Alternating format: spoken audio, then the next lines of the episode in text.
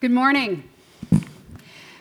This Advent season, these four weeks in preparation for Christmas and in preparation for our own hearts for the return of Jesus, we are focusing on the story of Mary. Last week, Pastor Lars preached about Mary's response to the angel Gabriel's words to her when she said, Let it be to me according to your word. Sometimes we forget that Mary was allowing herself to be stigmatized socially, to be looked upon with suspicion, even by people who knew her and loved her best.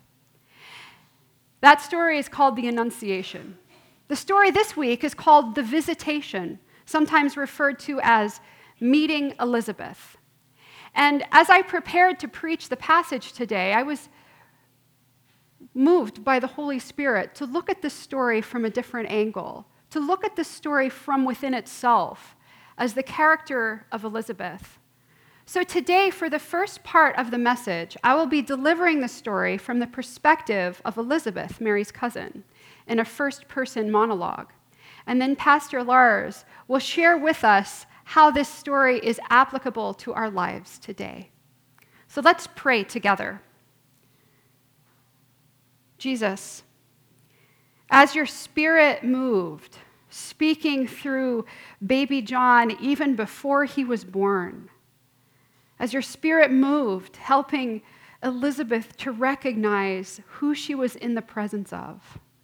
Would you move among us today so that we can see and hear and sense your presence, and so that our lives continue to be changed in our response of obedience to you? We pray this in your name, Jesus. Amen.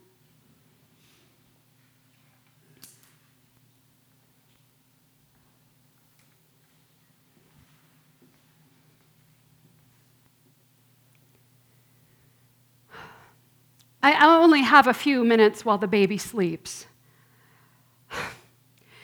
You know, I, have heard that this was hard, but you try having your first baby at 53. All the, the sleepless nights, the, the fluids everywhere.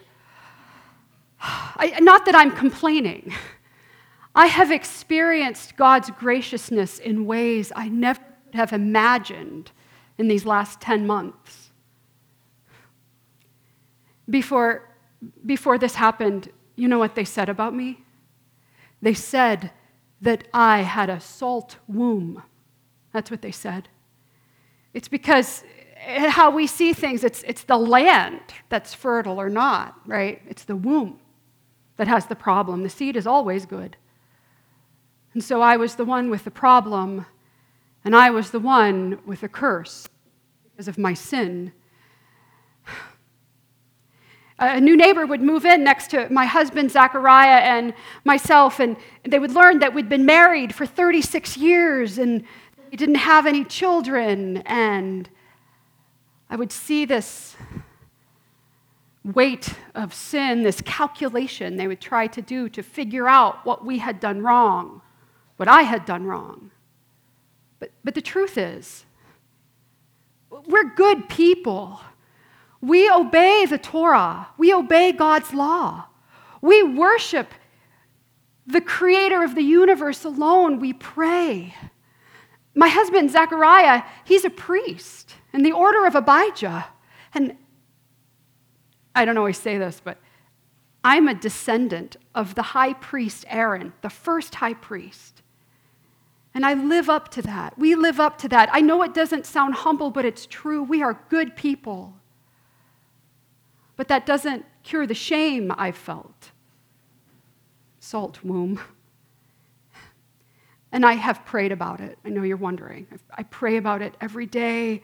Every day I prayed that God would bless us with a child because the creator of the universe blesses barren women. It's, it's all over our scripture. Sarah, Rachel, Manoah's wife, Hannah.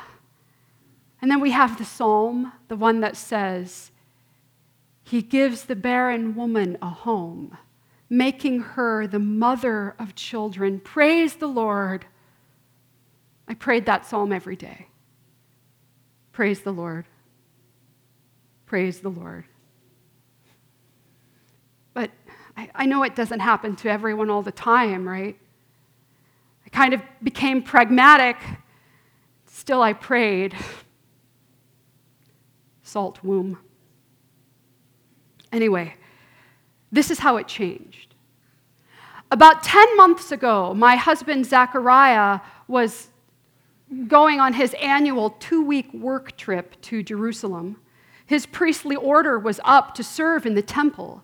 And there's so much to do in the temple, but they divide the jobs by having a kind of a lottery. And my husband won. He won the lottery. He won the, the work that is closest to God. This is a once in a lifetime or never in a lifetime opportunity for most priests. And he has the opportunity to burn incense in the holy place, right next to the Holy of Holies, right next to the presence of God. He can't believe it. So he goes into the holy place at the appointed time, and he's burning the incense right there in front of the altar. And lo and behold, an angel appears. And the angel says, Zechariah, the Lord has heard your prayer. And Zechariah thinks, My prayer for Israel, that we would be released from Roman oppression. But before he can say that, the angel continues and he says, Your wife Elizabeth, she's going to bear a son. That prayer. It's that prayer the Lord has heard and is answering. That personal, private prayer that we have prayed for years, that prayer. And, and the angel continues You are to name him John.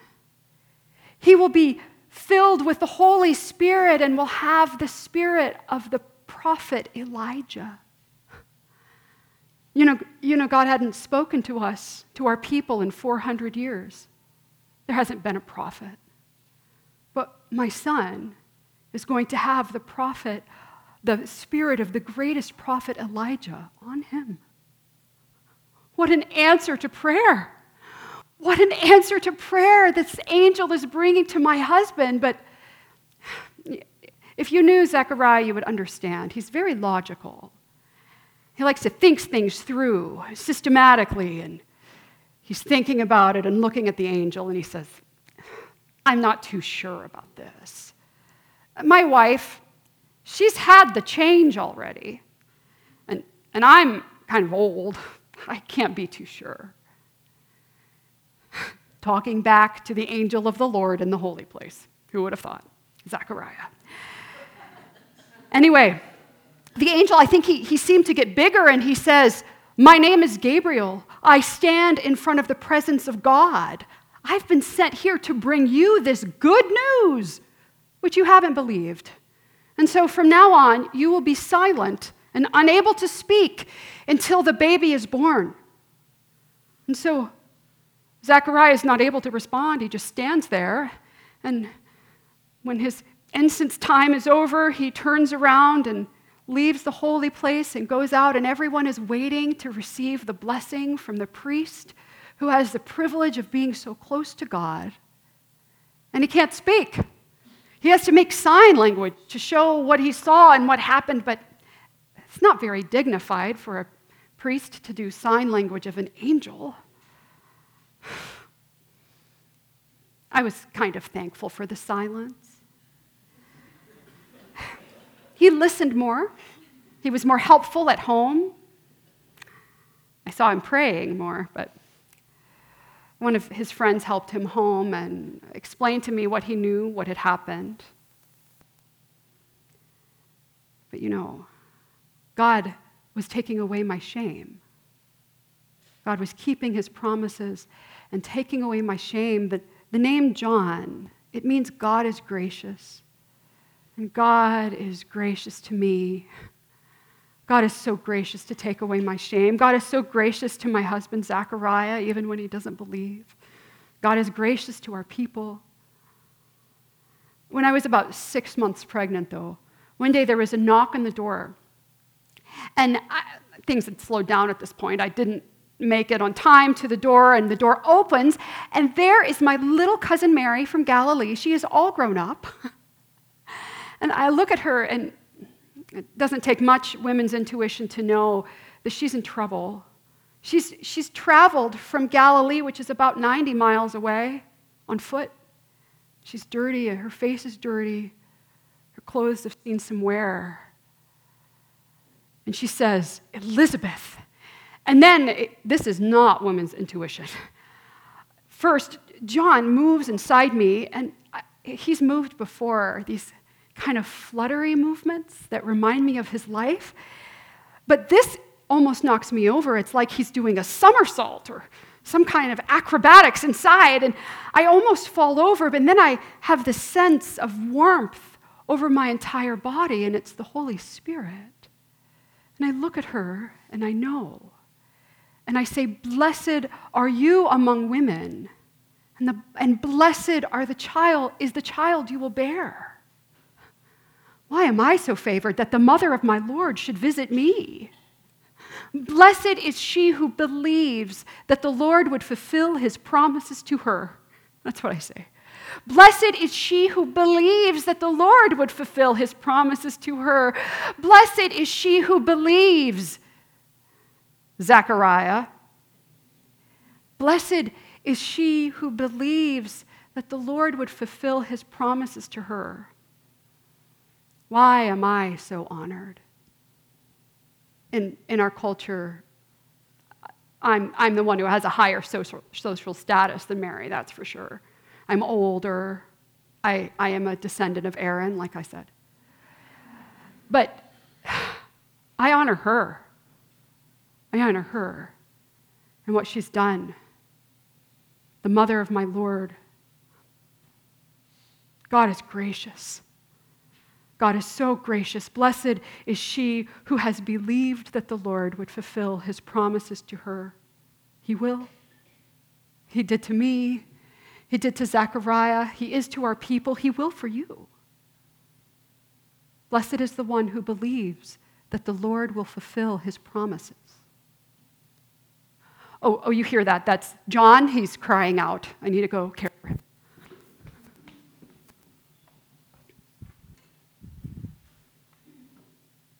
As we've been studying Mary, going through these texts about Mary, I find myself more and more drawn to them, to the layers of truth that are in them, and the way in which these stories are coming alive. And I love Joy's choice this morning of focusing on Elizabeth. Because in this story, Elizabeth is really the bridge between two people with really similar stories. So you have Zechariah first, who is met by the angel Gabriel and is told that he's miraculously going to have a child and that the child's going to be really special, that God's going to have his hand upon this child. The child's going to do great things. And then there's Mary, who is visited by the angel Gabriel and is told that she's miraculously going to have a child and that God's hand is going to be on this child and this child is going to do amazing things. Almost exactly the same kind of story, right? But different responses, aren't they? For Zechariah, his response is, Yeah, but how am I going to know? I need a little more here. And for Mary, it was, May it be so. May it be so for me.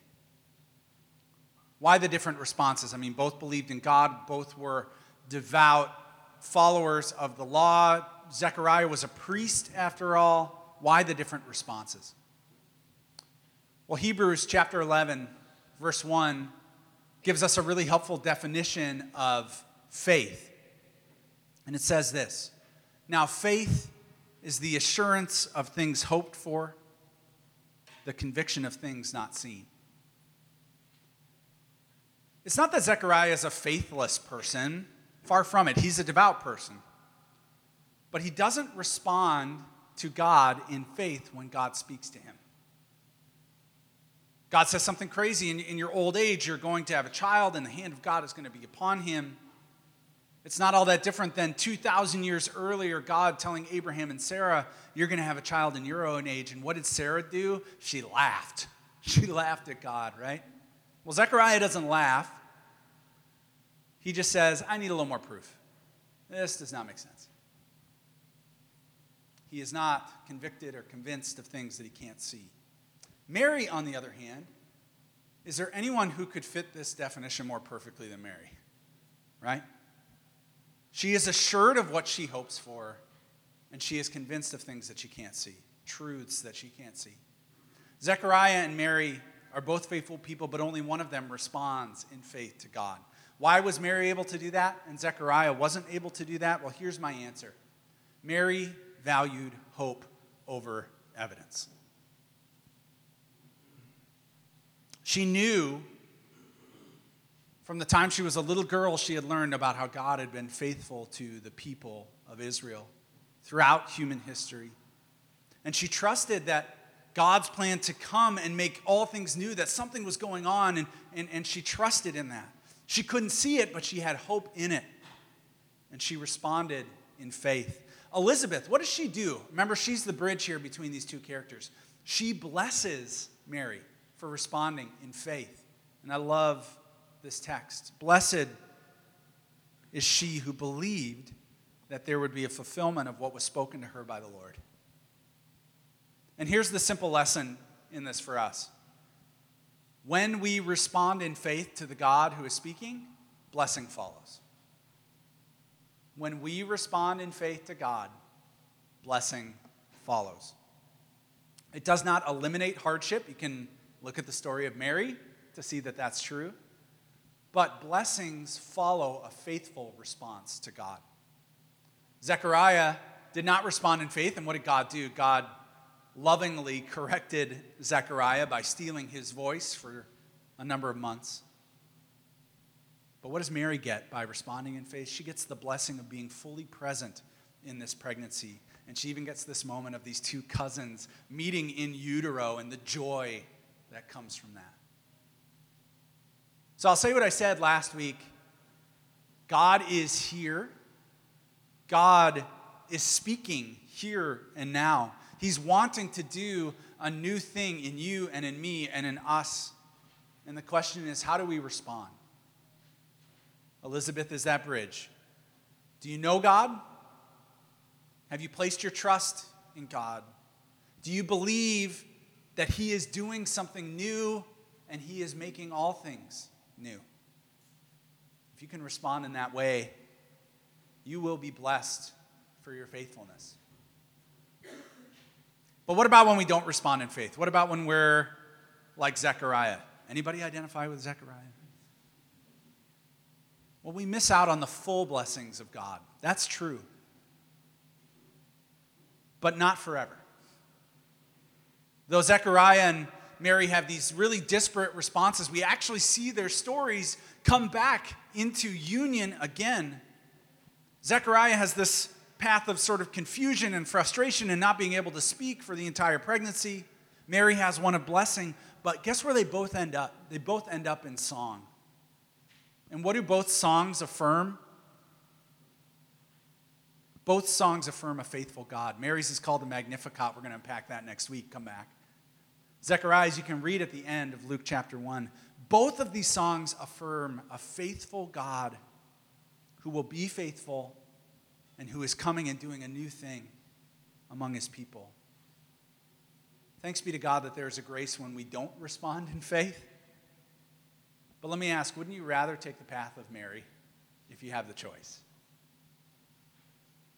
Knowing, assuredly, that just as God is so clearly doing a new thing, that He will see that to completion.